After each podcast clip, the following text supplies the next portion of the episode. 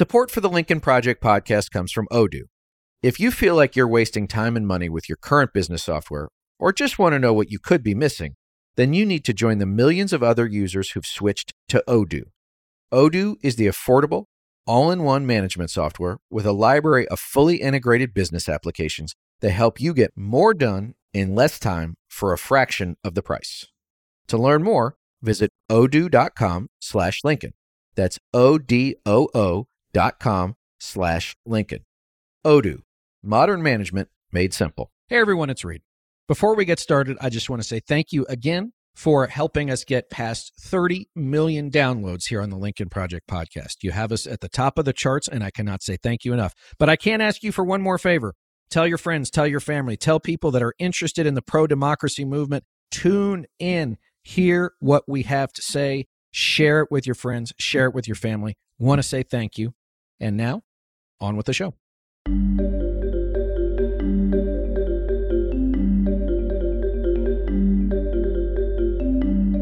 Welcome back to the Lincoln Project. I'm your host, Reed Galen. Today, I'm once again joined by comedian, Peloton enthusiast, and co host of LPTV's We're Speaking, Maya May. Maya, welcome back. Thank you, Reed. I'm excited to be here because we're uh, almost done with all this. I know, I know. So we're back together again for another round of Q&A, and our always thoughtful and incisive members of the Lincoln Project community have provided us some questions. Our questions are taken from social media, emails, town halls. So, to those of you listening, if you do have a question, don't be shy about asking. You may hear it on a future LP podcast. So, Maya, let's get into it. All right. Our first one is from Rory Peters, and he says, It seems like the Georgia runoff polls are favoring Raphael Warnock, and all reports have been saying that early voting numbers have been incredible. I don't want to say I'm feeling confident about a Warnock win, but I am feeling better about a Warnock win than I was on election night. With that said, how could Warnock blow it? right, well, it's sort of like the the optimistic fatalist. I feel good, but how's he going to screw it up? I think Maya that first there's a broader point I think to Rory's question, which is we should not forget that we are a 50-50 country. Election day November 2022 was a good night. It was a good night for democracy. It bought us time and space but it was a battle in a very long fight. And the fact that Herschel Walker, who has, as we've said before, is fundamentally unserious as nearly as a human being, but certainly as a candidate for the United States Senate, came as close as he did to becoming Senator elect Herschel Walker from the state of Georgia, tells us we have a lot more to learn about just what's going on. And I want to ask your opinion on that. But I think as far as this race is concerned, I think there was also candidly Maya, also want to get your sense of this, was that there were probably Republicans who didn't like Walker who just went Republican down ballot because they probably weren't Stacey Abrams fans. And that's something that we should just recognize. There are a variety of reasons behind that too, but that would be my guess. In a runoff, right, there's going to be a whole bunch of people who were very excited about participating in the general you know, okay, maybe now that Democrats have control of the Senate, does that depress Democratic turnout a little bit? Who knows? Does that get otherwise sort of Brian Kemp Republicans, the governor who was reelected, to say, I don't, you know, I never really liked this guy. I'm not going back for him. So I think that Senator Warnock in this context should win. I think the early vote piece is important because that early vote has shown such strength amongst not only Democratic voters, but also young voters. And we've seen just crazy lines and people showing up. So I feel cautiously optimistic that tomorrow night, you know, Senator Warnock will be reelected. And I think that's a very good thing. But again, I think there's a lot of signal in this noise, and I think we have to pay attention to it. I think as the votes came in and it was so incredibly close that people went into a state of panic, Reed, or they're like, oh my God, is this where our country is at? Is it this 50 50? But I think the third party candidate, the spoiler who said that he couldn't spoil anything because it's already spoiled. I think his name's Chase something or another. He got somewhere around 89, 90,000 votes. And so I'm actually, in a way, glad that this went to a runoff because it allowed Democrats to spotlight the absolute hypocrisy of the Republicans to elevate somebody like Herschel Walker to a place where he is a spokesperson for the Republican Party, but a spokesperson for apparently people of color in the Republican Party. If it didn't go to a runoff, we wouldn't get to see the, you know, Lindsey Graham's tears and hysterics over how important it is for people to coalesce around this black candidate because otherwise people of color won't want to join the Republican Party. And I'm like, Lindsey, let me talk to you for a second. That is not why people of color don't want to join the Republican Party.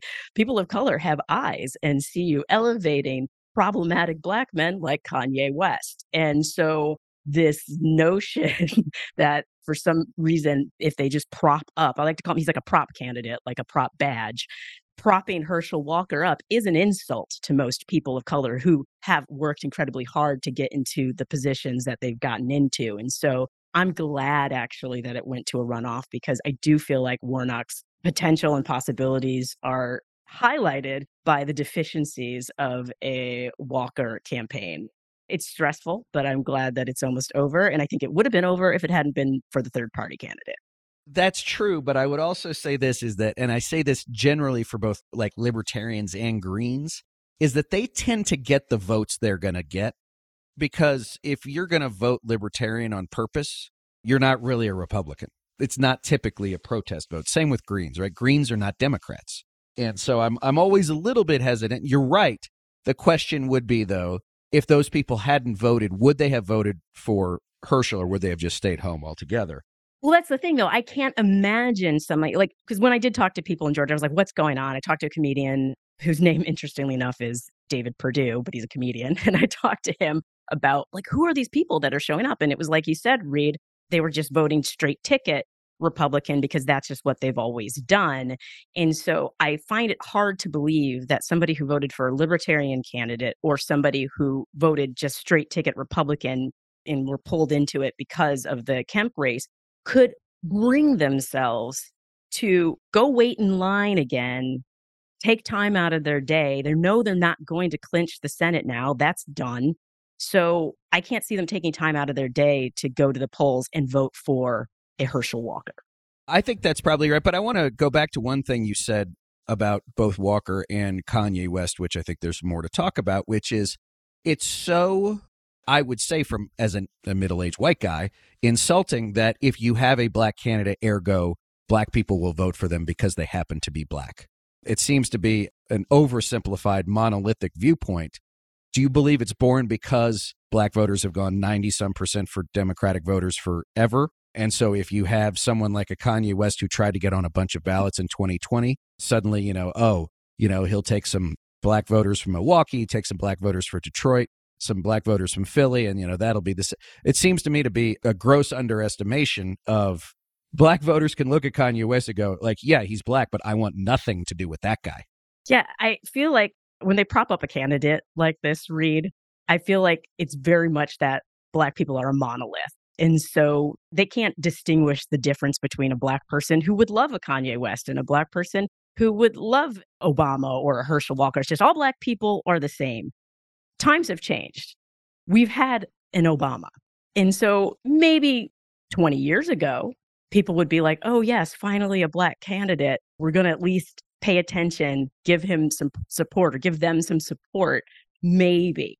But now we've actually seen what we call Black excellence in leadership. And so, this idea that we would take what I consider to be kind of the lowest common denominator of like the every stereotype that you could think of of a black man and then try to i mean when he said that he'd hold his resume up to obama's any day at that point i was so very confused about what that man was even telling himself and so it is insulting reed and i don't see it having an effect past this election cycle. Like, I don't see Republicans thinking that they can make this play again, but they've surprised me over and over again with their inability to adapt. But this is playing the race card. When we talk about playing the race card, that's what this is.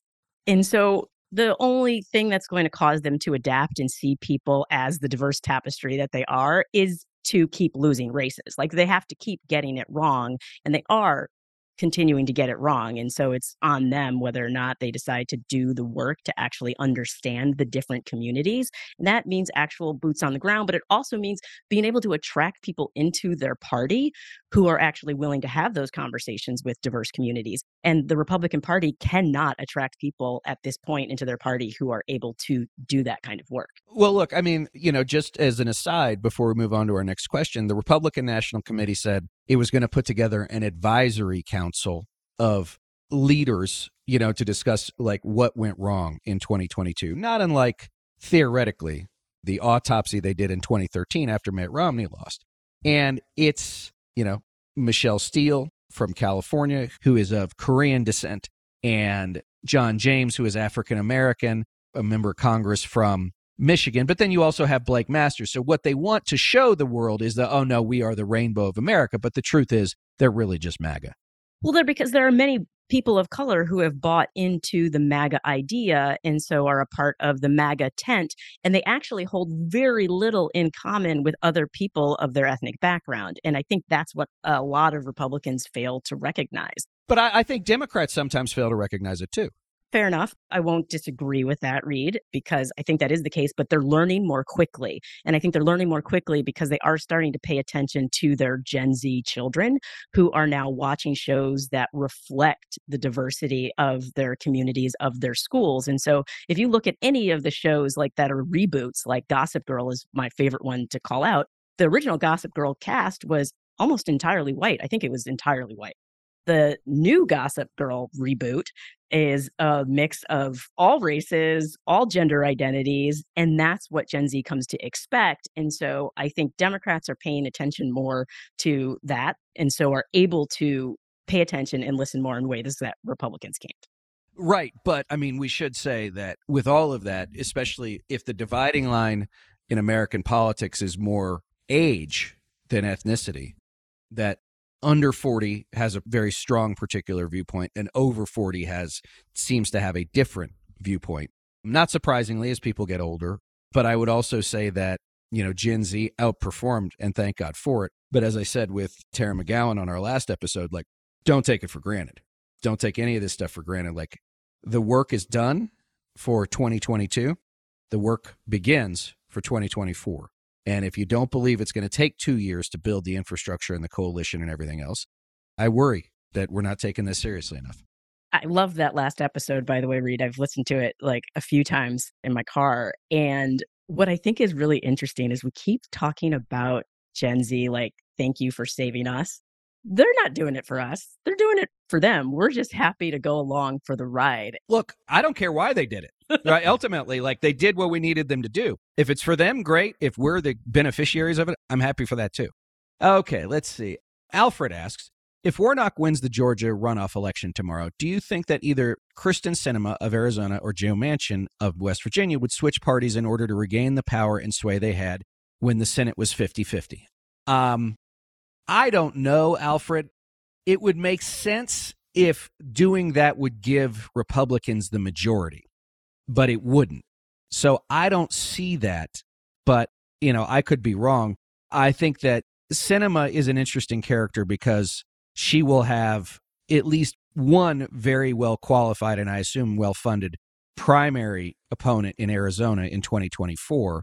And Manchin is a Democrat in the Trumpiest state in the country. So, like, I'm not sure where they go, but I'll tell you this is that if you switch parties, unless you make a very specific deal with the party you're going to, you start over on the seniority list, right? So, let's say that I don't know where they are in the seniority, but let's just say Manchin's been around a while. Let's say that of the 50 Senate Democrats, he's 22nd on the list, somewhere in the middle, maybe a little bit of the middle. If he were to become a Republican, he's number 50. That means you got to restart everything on committees, everything else, whether or not people listen to you. And there's sort of the turncoat factor. You can't go home and people never really trust you. And there's sort of that sort of, oh God, right? Like, and this is not like the 60s, 70s, or even 80s where Southern Democrats were becoming Republicans, right? It's not that kind of thing where a whole swath of voters and politicians were changing sides, right? This would be a one off. I just don't see it. Manchin has shown, and again, I'm not giving him any particular grace here. He has shown that he's been willing to make a deal. Sinema too, but like they're going to extract a lot for it. But, you know, even with their intransigence, Joe Biden got a hell of a lot done legislatively in, you know, the first two years of his presidency. So are they a pain in the ass? Yes. Can they be infuriating? Yes. But for me, I think Maya, they're probably likely to stay where they are versus going someplace where they have zero power. Zero power on a sinking ship, Reed. Also, who would join the Republican Party right now unless they thought that they were saving it somehow, that they were going to be the new moderate leadership of the Republican Party, which, based on what you just said, is an impossibility, based on the Marjorie Taylor Greenes and the Kevin McCarthy's of the world, is an impossibility. So I love this question from Alfred because, on one side, it scares the crap out of me to even think of that being a possibility. But I also, I'm like, who would switch to the Republican Party right now?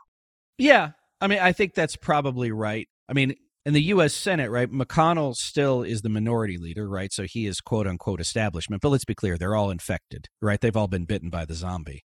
But, you know, his conference is going to be more Trumpy now in January than it was in this past two years. So we'll see. I think also it'll be interesting that, you know, the 2024 U.S. Senate map, at least as we look at it today, should be more favorable to Republicans. But if Trump is on the ballot and has basically cleared the field, there's going to be a whole heck of a lot of Trumpy candidates for the United States Senate in otherwise winnable seats that probably win primaries because they control the party. So, yeah, I don't think Sinema or Manchin are going anywhere soon, but you never know. My, I can't figure out the motivation for either of them other than to be sort of the person who always gets the press attention or gets invited to stuff and, you know, blah, blah, blah. Self importance. Self importance. Not something new to Washington, D.C., sir.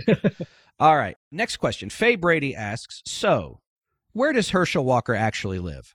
I don't think Herschel Walker even knows where he lives. I was going to say that. I don't know if he knows what planet he's on, what galaxies he's in. I don't think he knows, and, and I don't know either. There are times I think Herschel Walker is a simulation. But like a Gen 1 simulation, right? Like they didn't even get into beta. It was just like, we built this thing. They're like, deploy, deploy. All right. They called it minimally viable and they sent it out into the field. So, all right.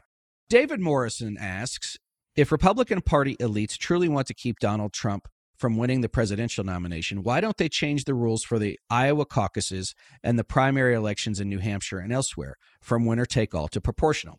Okay, David, this is a very good question, and I will try, Maya, not to make it too nerdy. So the thing is, is that there are 168 members of what's called the Republican National Committee that actually is a group of people. It's two members, committeemen and committee woman from each state. So that's 100. And then 68 state party chairs and various other people. Each state makes its own decisions. But let's be clear most of these states, over the course of the last six, seven years, like they are Trump loyalists in charge of those states, right? I believe in South Carolina in 2020, they didn't even hold a primary. They just gave their delegates to Donald Trump by acclamation. So they could do that. But I don't know that any state party chairman, A, would want to do that, and B, has the wherewithal to get it done anyway. Because, you know, now you have a state party chair, the committeemen, the committee women, delegates, executive committees, all these like super nerds, right? Like they argue over parliamentary procedure and other weirdness all day. And so I don't see it happening. But we should also remember that, and it sounds weird to say this, Maya, is that both the Republican National Committee and the Democratic National Committee are private organizations that exist for the purpose of nominating and electing candidates to office. They are not public organizations. They play by their own rules, right? Which is why you see so many quote unquote closed primaries in so many places, right? Republicans want only Republicans to choose their people. Democrats want only Democrats to choose their people, right? Because they don't want crossover, which is why in a state like New Hampshire, which is, you know, famously sort of fickle anyway, you can see crossover because they have open primaries there. And so, you know, if it's a walkover in a Republican primary, you might have some Republicans go over to the Democratic primary just to participate, right? Oh, maybe I can make a difference. So I think it's a great question, but I think that the infrastructure right now from the Republican National Committee in Washington, D.C., the RNC. Ronna Romney McDaniel is the chair. She is running for chair again. She is likely to win. That place belongs to Trump. And why does it belong to Trump? Because they're afraid of him, because they get in line. And because Maya, without his name on the 8,000 emails they send a day, they don't raise money. Yeah. And I also wonder from a psychological perspective, Reed, if there is something to be said that the Republican elite, the moderate Republicans, can use Donald Trump as a foil and say, at least we're not him. It makes them look more moderate. It makes them look more palatable. I think Ron DeSantis is counting on that. So it's like they don't want to destroy Trump entirely, partly, yes, because they don't want to alienate his base and they can use him to fundraise, but also because he's so terrible, he makes them look middle of the road. Well, that is true. They are counting on that. But again, that relies on the idea that Republican primary voters are normal and moderate, and they're not. And we saw that in 2022 with the types of candidates that got nominated all over the country. There's a reason why Kari Lake lost, and Blake Masters lost, and Adam Laxalt lost, and Tim Michels lost. If there was a Trumpy candidate running in a purple state or a contested district, more often than not, they lost because the general electorate doesn't necessarily want that, but the primary electorate very much does. Look, this is not new to politics either, right? I mean, this is not new to Republican or Democratic politics.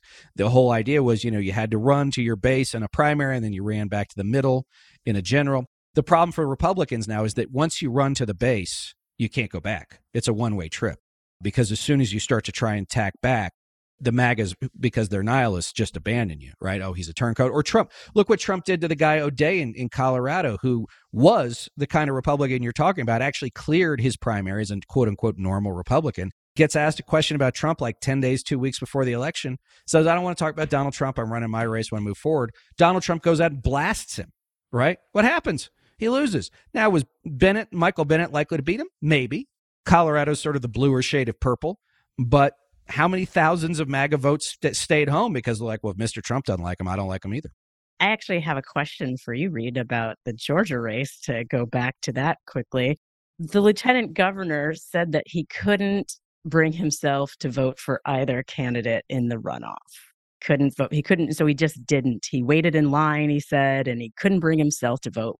What do you make of that? And do you think other people are having that same conversation with themselves? I think there probably are. I saw that comment. I was surprised that he said it. I think he was able to say it by looking at his ticket mate, Brian Kemp, the governor, who has been a target of Trump since he refused to overturn the Georgia election in 2020. And he said, you know, in other states, this might be death, but in Georgia, it's not because there are still more normal Republicans than there are MAGA Republicans. But again, those normal Republicans again, as we talked about at the top of the show, Maya, look how close they came to electing Herschel Walker just based on party identification, knowing that the guy is a complete disaster as a human being and would be, I mean, I can't imagine what it would be like having him on the floor of the United States Senate. All right. Samuel Ackerman asks Will Donald Trump's dinner with Nick Fuentes and Kanye West do any long term damage to his 2024 campaign? I would say it's too soon to say first and foremost, you can always tell the cricket like nature, Maya, of Republican leaders because it took even the ones who eventually came out and sort of decried anti Semitism and everything else, did it sort of broadly, right? Kanye West, Nick Fuentes, these are terrible people, but like they didn't really skewer Donald Trump personally, right? They very pointedly left his name out of all of this, right? This has no place in the party, yada, yada. But like, it does have a place in the party. It has a significant place in the party. So this is again, I think, one of those things where what we saw, like our ban in line voters, right? This is otherwise somewhat intelligent Republicans going, middle of the road voters hate this stuff. They're repelled by it, as well they should be.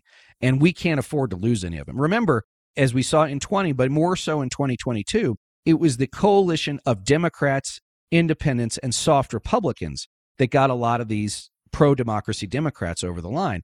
They realize that this stuff is poison for the overall brand. The problem is it's not their brand, Maya. They don't control it. And so is it going to have long term trouble? It might. But, you know, we also, you know, we move from outrage to outrage in about eight minutes in this country. And you could even say, like, there will be people who be like, well, Donald Trump, I mean, you know, yeah, he had dinner with these people, but like, even Trump didn't know how crazy they were. They'll say that because that's where the defense will start whatever metaphor you want to use, making deals with the devil, Faustian bargain, whatever it is, this is what you get.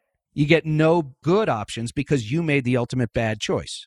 Well, they're constantly willing to make excuses. And so, because they wouldn't name Donald Trump and they just said anybody who allies themselves with white supremacy will have a hard time getting the nomination, they left the door open for Trump to denounce it later or to apologize and say he's sorry. And so if you look at the way they even treated Herschel Walker's, you know, million kids out of wedlock or all of the abortions he paid for, it's like, well, he was repented. He's sorry for it now. And it reminds me the way people handle abusers who are repeated abusers. It's like, oh, well, they said they were sorry.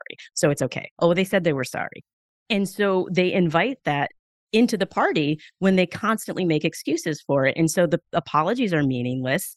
Denouncing it is meaningless. But as long as they denounce it at some point, then they're welcomed back in the party. And so to me, it's only going to hurt him if Democrats, if independents can come out and say, this shows poor judgment over and over and over again. This is poor judgment, and you don't want to have people in leadership who lack good judgment. Well, and also, you know, the people who, you know, now I think are all getting themselves ramped up both emotionally, politically, financially, logistically to potentially take Trump on in 2024. Pretty quiet, right? Ron DeSantis, you know, was reported Ron DeSantis made the proactive choice to just stay out of Trump altogether, like just stay quiet. But Nikki Haley, Glenn Youngkin, Mike Pompeo, all of these people, again, if they've said anything, it's barely anything. Whereas if they were smart, like they should have done in 2016 and again we've seen this they're making the same mistakes again they would all be all over him and driving his numbers as far down as they could and they would be united in saying look we might all lose but if we all lose we're all going to lose trying to get rid of this guy. You know it's like we must all hang together or we will surely hang separately right? Benjamin franklin. And they'll eventually hang you know metaphorically individually because they're like, well, anything I do to help that guy who's not me, that's not Trump, like helps that person. And I'm not going to be that person. Because at the end of the day, also, Maya, this is all about self interest, right? They're all completely self interested, as are the donors, as are the operatives, as are the MAGA members of Congress and the United States Senate, as are the crazies out in the states, right? They're all self interested. Trump has been an incredible grift for a lot of people. He has given them license to be their worst selves, and they love it. The evangelicals have gotten everything they wanted from Trump. The donors, the donor class, all these billionaires who are so appalled, like they've gotten everything they wanted from Trump. The rank and file MAGA voter have gotten everything they wanted from Trump, right? He has given them everything they wanted tax cuts for the wealthy, you know, again, being an asshole, conservative judges reshaping the American landscape based on the judiciary, not on the legislature. So, like, you think they're going to give him up now? Like, let me just say this. Like, if they wanted to, great. Like, I'm first in line to say I would much rather take on somebody else all day long, Maya, than Donald freaking Trump, right? Like, don't get me wrong. But like, that's not where we are. And I think anybody who believes that, like, oh no, he's damaged beyond repair. Like, I remember sitting in a conference room in the summer of 2015 with a bunch of national reporters in an event that I had helped put on, Maya, when Trump made his remarks about John McCain. I like people who weren't captured. He's only a hero because he was captured. And we were all like, that's it. That's it. He's done. And where have we been since then? The guy organized a coup against the United States. And you think a dinner with two goons who are terrible human beings, you think that's going to do him in? Like, I just don't buy it. He's the person who's managed to lower the bar so much that it doesn't matter where the bar is that's how he's changed our political discourse. Like I actually it was only when you said that I was like, "Oh yes, you're right. He did stage a coup." But I think when you talk about all the things Reed that Trump was able to deliver for the billionaire class, I realize now every time I see somebody post Donald Trump is the best president ever. Before, when I would see those kind of posts, I was like, who is this person? What are they thinking? And then the other day I realized, oh, for them, he is the best president ever for like their set of values. And I think a lot of times in our country, because we don't connect and converse anymore with people across party lines or whether it's the rural, you know, urban divide, we have a hard time understanding that there are people who have completely different set of values than we have. And so he is an amazing president. Donald Trump is the best president for that set of values. And I think it's really important going forward for people to understand that because Otherwise, we keep butting ourselves and asking ourselves, well, will will dining with white supremacists hurt him? No, we don't need to ask that question anymore because we know that that appeals to the set of values of that portion of the country. Period. Which is, I think, bigger than most of us want to believe. All mm-hmm. right. Karen Charmley asks Do you think that the DOJ special prosecutor, Jack Smith, will finally go after Trump? Maya, I don't know much about how DOJ works, but as I've talked to some people, this does seem to be a positive development vis a vis a restarted full fledged investigation of Donald Trump, a potential indictment. We just saw late last week that the 11th Circuit in Atlanta, a three judge panel, all Republicans, two appointed by Trump, said, no, there is no special master needed for these classified document thing, which I think opens up the floodgates for DOJ to really go full speed ahead on their their investigation. So I think it does give Jack Smith the opportunity to go full steam ahead on a potential indictment. Look, the indictment in of itself will charge and polarize the country once again. It might bring people back to Trump's side who weren't otherwise with him because it's like it's a witch hunt, it's a witch hunt, it's a witch hunt. But here's the deal. It looks like he broke the law. We believe he's broken the law thousands of times. But in this particular case, it would seem to be Maya that they probably got the best prosecutors on this trying to figure out how to get this done so that they not only can get an indictment, but if and when they go to trial, and if they could ever find a jury, right, who doesn't know who Donald Trump is, that they'd have him dead to rights. And I think it's also necessary for the body politic to say, like, no, people will be held accountable for their bad behavior. Now, Republicans will say, well, now we're going to do it to you. That's the chance you have to take, right? Because they're going to do it to you anyway. It's like, oh, well, you know, we can't have a January 6th committee because the Republicans say, well, we're going to investigate you. We know that, but you were going to do that anyway. I mean, hello, Hunter Biden. Yeah, I think doing the right thing is doing the right thing regardless of what happens after the fact. Like, obviously, we want to be strategic. And that's why I love the strategy of I feel like it was almost like when Jack Smith came in, it felt very much like in the wrestling matches, like WWE or whatever the wrestling is now, where there was that wrestler in the corner that nobody was paying attention to. And then just out of the blue, they're being called into the ring, and the whole crowd is like, wow, like, who is this Jack Smith? Is he going to take Trump down? With a folding chair over his head? Yes. And so I was just excited because I'm like, oh, good. Because I bet Trump didn't see this coming. And that's the person. It's this, and so the name is so like Jack Smith. It sounds like so innocuous. And I would just love for that to be the person who like puts the chair over the head. But look, you can already see, right? I mean, this is how Trumpism works, right? It is not just a candidate, it is not just a political party, it's an ecosystem. And, you know, as soon as Jack Smith was announced, the right wing reactionary media went after him full bore to try and discredit him in the eyes of half the country. I don't know if it'll work, but that's the point, right? Is to discredit him as far as being somebody who could legitimately prosecute Donald Trump. Although, to your point about lowering bars, no one is more illegitimate at this point than Donald Trump. So, all right, let's move along here. Okay, Mina Spellman asks Let's say that Kevin McCarthy is not able to get the votes needed to win the speakership. What are the possible scenarios that could play out? Would it be possible for a Democrat to wind up being Speaker of the House? Mina, this is a great question. And I'm going to be just knowledgeable enough to be dangerous and probably get something wrong. But remember that the Speaker of the House is elected on the floor of the U.S. House. You have to get 218 members of the U.S. House to be elected Speaker.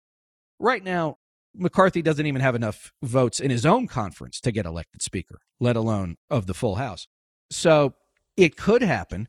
It's a nine vote majority, Maya, for the Republicans. So you'd have to get five Republicans to come across the line and say, okay, you know what, like, I don't want anything to do with Kevin McCarthy being Speaker or any of these other people being Speaker. And then I guess, would those people be willing to say, make Hakeem Jeffries, who's just been elected the new leader of the Democrats in the House, Speaker? Maybe they would, because at that point, like, if you've crossed the Rubicon, like, does it really matter at that point? Like, you're not going back you'll be pilloried from one end of Pennsylvania Avenue to the other. So it could happen.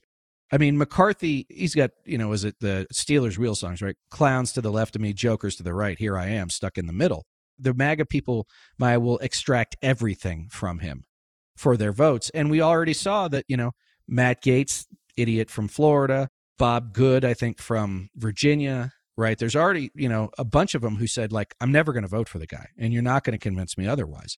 So I think that the intra party fight is where a lot of the action will be. And it wouldn't surprise me, although I have no knowledge of this, Maya, that there might be some Democrats who are going across to, you know, some of the last normals, such as they are in the in the House conference, saying, "Look, you really want to be part of this for two years? Do you really want to do this?" And maybe they peel off five or six. And if they did, it would be unprecedented, and people would go bananas. I would love to see it happen because I feel like with the changing demographics of the country, with people realizing that we've lost a lot of the serious necessary to make true governing happen, that the people who did actually go into politics because they wanted to be of public service will actually revisit, reflect. Um, they have some time to do so on the strategy that they think is going to help not just themselves, but the country going forward.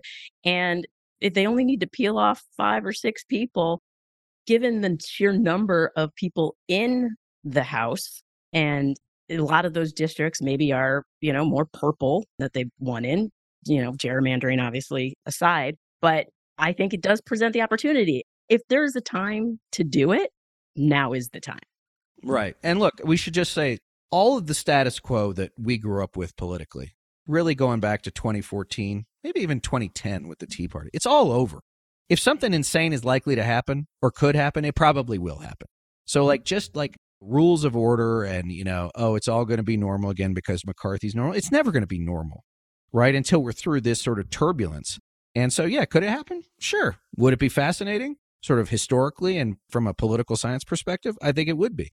I think it would also, you'd watch the tops of 125 million Americans, the tops of their heads come off and Trump go crazy and everything else. But we're in a very tumultuous time in American politics. So is it possible? Sure. Is it likely? I don't know about that. All right. Let's close it up here. Spencer Brandon asks Now that Trump is back on Twitter, how long before Truth Social is shuttered? The truth is, Spencer, I have no idea. I think that he's got some requirement based on the Truth Social bylaws or something that he's got to post there first, and then there's something. But the gravitational pull, Maya, to Twitter for Trump, I just think will ultimately be unbearable.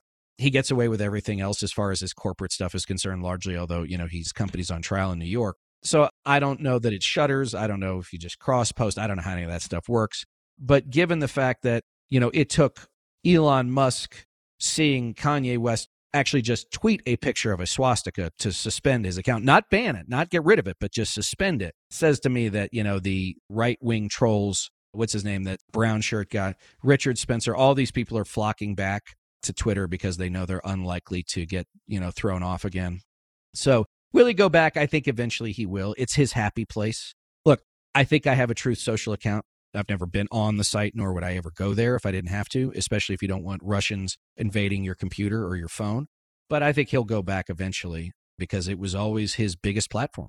Yeah, I think Trump is actually afraid to go back to Twitter. Uh, you know, whatever the rules are on Truth Social and the things that he has to do for investors, et cetera. But I think Trump is like the kid who got kicked out of the high school and two years have gone by and he knows that everything has changed. He's not the cool kid on campus. He's not the biggest noisemaker. Kanye is the biggest noisemaker now. Elon's the biggest noisemaker, and Elon has more money than he does. And so I think Donald Trump is probably licking his wounds right now and trying to figure out how he can jump back in the Twitter game and be relevant like Truth Social is like his perfect little bubble of love.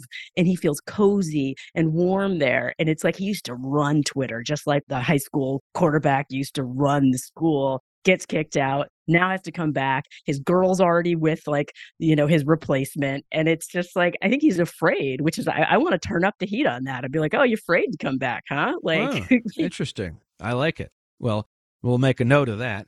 All right. Well, listen, I want to thank everybody for your questions. Maya, before we go, where can our listeners find you online? I am Maya on stage on all platforms. That's Peloton, that's Post. You can find me on there. Can't figure out Mastodon. Don't know what's going on there. Need a tutorial for the tutorials because I looked at the tutorials for Mastodon and I was like, I don't know what's going on here. Right. I know. Look, if it's complicated, forget about it. I just, I don't get it. All right. As always, gang, you can find me on Twitter and TikTok at Reed Galen, on Instagram at Reed underscore Galen underscore LP. Maya May, thank you for joining me. Everybody else, thanks for all your questions, and we'll see you next time.